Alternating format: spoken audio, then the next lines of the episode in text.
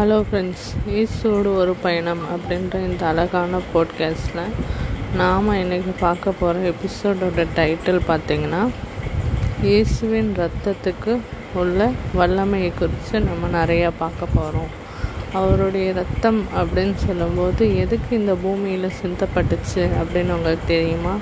நம்மளுடைய வேதத்தில் பாவத்தின் சம்பளம் மரணம் அப்படின்னு சொல்லி சொல்லியிருக்கு.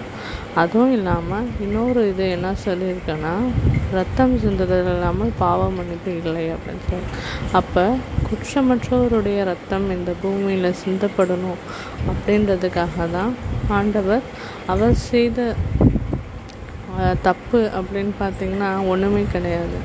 அவர் எந்த ஒரு குற்றமும் செய்யாமல் இருந்தார். ஆனால் அந்த ஆதாமிய பாவத்துலேருந்து நம்மளை மீட்டு அவர் எடுத்துக்கணும் தம்முடைய சொந்த ஜனமாக எடுத்துக்கணும் இஸ்ரவேல் அப்படின்னு சொல்லும்போது அவருடைய சொந்த ஜனம் அப்படின்போது அதே மாதிரியே எல்லாரையும் அவர் மீட்டுக்கணும் எல்லா மனந்திரும்பின பாவைகளையும் அவர் ரசிக்கணும் அப்படின்றதுக்காக அவர் சிந்தப்பட்ட ரத்தம் தான் இந்த பூமியில் நம்மளுக்காக நம்மளையும் ஆண்டவரையும் நடுவில் இருந்த அந்த திரை சீலையை கிழிக்கிறதுக்கு இயேசு கிறிஸ்துடைய ரத்தம் நம்மளுக்கு எல்லா பாவ மன்னிப்பையும் நீக்க வந்து நம்மளுக்காக கிடைச்ச ஒரு அருமையான ஒரு கிஃப்ட்டுன்னு தான் நான் சொல்லுவேன் நம்மளுடைய ஆண்டவர் அவருடைய குற்றமற்ற ரத்தத்தை நம்மளுக்காக சிந்தியிருக்காரு.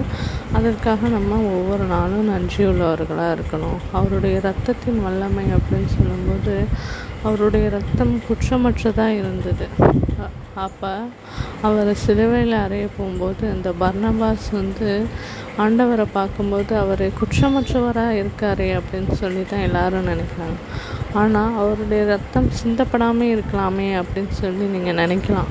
ஆனால் அவர் வந்து இந்த வேதத்தை ஃபுல்லாக நீங்கள் எடுத்து பார்த்தீங்கன்னா ஆண்டவர் அவரை குறித்துன்னு அந்த எல்லா தீர்க்க தரிசனங்களும் நிறைவேறதுக்கு தான் ஆண்டவர் வந்திருக்கார். இந்த ஆதி ஆகமத்துலேருந்து வெளிப்படுத்துதல் வரைக்கும் ஆண்டவராக இயேசு கிறிஸ்துவை குறித்து எல்லாமே அவங்க சொல்லியிருக்காங்க. அப்போ பாருங்கள் அந்த ரத்தம் எவ்வளோ விலையேற பெற்ற ரத்தமாக இருக்குது அவர் நம்மளுக்காக அடிக்கப்பட்ட ஒரு ஆட்டுக்குட்டியை போல் மௌனமாக இருந்தார் எதையுமே அவர் வந்து வெளியில் சொல்லலை. அது அத்தனையும் தாங்கின அந்த தியாகத்துக்கும் அவருக்கு முள்முடி சுட்டினாங்க. அவர் முகத்தில் காரி உமிழ்ந்தாங்க. அவருடைய உடைகளை வந்து எடுத்துக்கிட்டு அவமதித்தாங்க அவர் ரொம்ப கஷ்டப்படும் போது அவருக்கு தண்ணி தாகமாக இருக்குது அப்படின்னு சொல்லி கேட்கும்போது காடியை கொடுத்தாங்க. அவருடைய துணிகள் அவர் போட்டிருந்த அந்த துணியை வந்து ஏலம் விட்டாங்க. அவர் அவ்வளோவா இது பண்ணாங்க கேலி பண்ணாங்க. முள்முடி வச்சுருந்தா நீ வந்து இந்த ராஜாவாயிரு அப்படின்னு சொல்லி சொன்னாங்க. சிலுவையில் வச்சுட்டு நீ அங்கேருந்து குதி குதிச்சு திருப்பியும் மாறிடு. அப்படி இப்படின்னு எவ்வளோ பிரச்சனைகள் சொல்லும்போது கூட ஆண்டவர் நம்மளுக்காக சிகிச்சு அவர் தலை தங்கினார். அவர் இறந்த பிறகு நீங்கள் பார்த்தீங்கன்னா அந்த தேவாலயத்தில் உள்ள திரை சீலி கிழிஞ்சுது. அந்த இடத்துல ஜனங்கள் எல்லாரும் உடன்படிக்கை பெட்டியை பார்க்க முடிஞ்சிச்சு. அதாவது ஆண்டவரைக்கும் நம்மளுக்கும் உள்ள இடையில இருந்த அந்த விஷயத்தை ஆண்டவருடைய ரத்தம் குற்றமற்றவருடைய ரத்தம் சிந்தப்பட்டனால அவரே ஒரே பரிகாரியா அவரே நம்மளுக்கு ஏற்ற ஒரு பலியா அவரே நம்மளுக்காக நம்மளுக்காகவே கிடைச்ச ஒரு காரூணிய பலியாக ஆண்டவர் வந்து நம்மளுக்கு இருந்தார். அவருடைய ரத்தத்தின் வல்லமை பார்த்திங்கன்னா எல்லா வியாதிகளையும் தீர்க்கக்கூடிய ஒரு அருமருந்து அவருடைய ரத்தத்தோட இசுவின் ரத்தம் அப்படின்னு சொன்னாலே பிடித்த பேய்கள்லாம் அரண்டு ஓடும். அவருடைய ரத்தத்துக்கு அவ்வளோ ஒரு வல்லமை உள்ளது.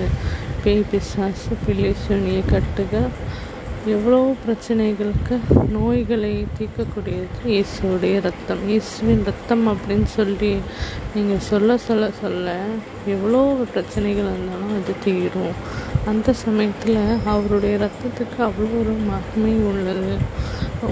இந்த ஒரு விஷயத்த ஃபஸ்ட்டு என்னடா அது ஒரு மந்திரமாக எல்லாருமே சொல்கிறாங்களே அப்படின்னு சொல்லிட்டு எனக்கே கூட இந்த ஒரு விஷயம் இருந்தது.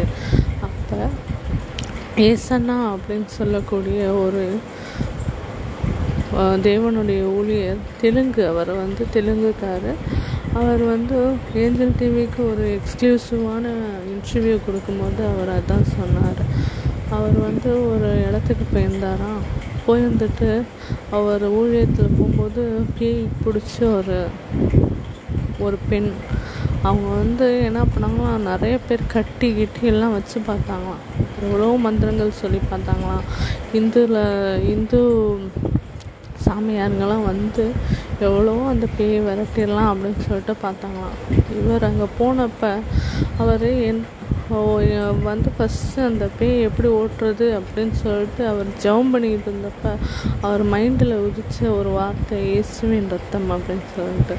அந்த இயேசுவின் ரத்தம் அப்படின்ற அந்த அவர் வாய் அதை சொன்ன பிறகு இந்த விஷயத்தை நீ சொல்லாத இதை தவிர வேறு என்ன வேணால் சொல்லுன்னு அந்த பேய் சொன்னுச்சான் அப்போ பாருங்கள் இயேசுடைய ரத்தம் அப்படின்னு சொல்லும்போது பேய்கள்லாம் நடு நடுங்குது அவருடைய பரிசுத்த ரத்தத்துக்கு. அப்போ பாருங்கள் அந்த ரத்தம் இயேசுவின் ரத்தம்னே அவர் சொல்லி ஒரு பாடலை வெளியிட்டிருக்காரு. பல மொ பல மொழிகளில் வந்து அவர் வந்து இந்த பாடலை பாடியிருக்காரு. அப்போ பாருங்கள் இயேசுடைய ரத்தம் அப்படின்னு சொல்லும்போது அந்த சத்தம் துணிக்கும் போது எவ்வளோ அற்புதங்கள் நடக்குது. அவருடைய ரத்தம் வந்து நம்மளுக்காக சிந்தப்பட்ட ரத்தம். அது நம்மளுக்காக நம்மளை வந்து அவருடைய சொந்த பிள்ளைகளாக மீட்டெடுக்கிறதுக்காக ஆண்டவர் நம்மளுக்காகவே பலியாக இருக்காரு. நீங்கள் பாருங்கள் அவருடைய ஒவ்வொரு சொட்டு ரத்தமும் பூமியில் சிந்தப்படணுன்றது சித்தமாக இருக்குது அவர் உடம்புல உள்ள எல்லா ரத்தமுமே கீழே வடிஞ்சிருக்கு. அவர் கெச்சமணி தோட்டத்தில் அவர் வந்து வேண்டுதல் செய்யும்போது கூட வேர்வையே ரத்தமாக வெளியில் வந்துச்சாம். அவர் அவ்வளோ கடுமையாக அதாவது அவ்வளோ ஃப்ரஸ்ட்ரேஷனில் வியாகுலப்பட்டு அவர் இது பண்ணும்போது எல்லா ரத்தமும் வெளியில் அவருக்கு வந்துருச்சு அப்படின்றத சயின்டிஃபிக்காகவே கண்டுபிடிச்சிருக்காங்க ஒரு உண்மையாக இருக்குது அவர் வந்து நம்மளுக்காக அவருடைய ஜீவனை நம்மளுக்கு விட்டு கொடுத்துருக்காரு. இது எந்த ஒரு தேவனும் செய்ய முடியாது. எந்த தேவர்களும் உயிரை வந்து எடுப்பாங்களே தவிர அசுரர்களை வெட்டுறதும் உயிரை எடுக்கிறதும் அதுவும் இல்லாமல் பார்த்திங்கன்னா பா கைகளில் வந்து பெரிய பெரிய ஆயுதங்கள் வச்சுருப்பார். ஆனால் ஆண்டவராக இயேசு கிறிஸ்துவிட்ட மட்டும்தான் நீங்கள் ஒரு தகப்பனுக்கிட்ட போய் நம்ம முறையிடுற மாதிரி அவ்வளோ ஒரு அன்பை வந்து நீங்கள் பார்க்க முடியும். இதை வந்து என் வேறு எந்த தெய்வத்தாலையும் கொடுக்க முடியாத ஒரு அன்பு. அவர் நம்மளுக்காக அவருடைய உயிரே கொடுத்துருக்காரு. அவர் நம்மளை தேடி வந்திருக்காரு. நம்மளுடைய பாவங்களுக்காக நம்ம ரட்சிக்கிறதுக்காக நம்ம தேடி வந்திருக்கார். நம்ம தேடி போகிறதில்ல நம்ம எந்த காணிக்கைகளும் அவர் கொடுக்கறதில்ல. அவர் நம்மளுடைய உள்ளத்தை தான் ஃபஸ்ட்டு கேட்குறார். அதுவும் இல்லாமல் அவர் இசையால் ஒரு வசனத்தில் குறிப்பிட்டிருக்கு. நம்மளுடைய தலையில் உள்ள மயிர்கால்கள் எல்லாம் எண்ணப்பட்டிருக்கு அப்போ பாருங்கள் நம்மளுடைய நம்மளை வந்து எந்த அளவுக்கு அவர் வந்து நம்மளை நெருங்கி வந்திருக்காரு நம்ம உள்ளங்கையில் வரைஞ்சிருக்காரு. சில கோயில்களில் போயிட்டு சிலவங்க மந்திரம் அர்ச்சகர் போய் நம்மளோட ராசி நம்மளுடைய நட்சத்திரம் எல்லாம் சொல்லி சொன்னால் தான் அந்த தெய்வத்துக்கு வந்து இவங்க தான் அப்படின்றது தெரியும். ஆனால் நம்முடைய ஆண்டவர் நம்மளை தேடி வர ஆண்டவராக இருக்கார். அதை உணர்ந்தவர்களாக நம்ம செயல்படணும். அவருடைய ரத்தத்தின் வல்லமையை நீங்கள் ஒவ்வொரு நாளும் சொல்லுங்கள் அதை ஒரு மந்திரமாக நீங்கள் சொல்லுங்கள் அதுவும் இல்லாமல் ஆண்டவருடைய ரத்தத்தை குறித்து வர பாடல்களோ ஸ்தோத்திர பலிகளோ அது உங்கள் வீடுகளில் துணிக்க பண்ணுங்கள் அதுக்கப்புறம் நீங்கள் ஒரு அற்புதத்தை காணுவீங்க. இதை நான் ஒரு முழு நம்பிக்கையோடு சொல்கிறேன் நீங்களும் நான் சொன்ன செஞ்ச பிறகு அந்த ஒரு நம்பிக்கை உங்களுக்கு வரும்.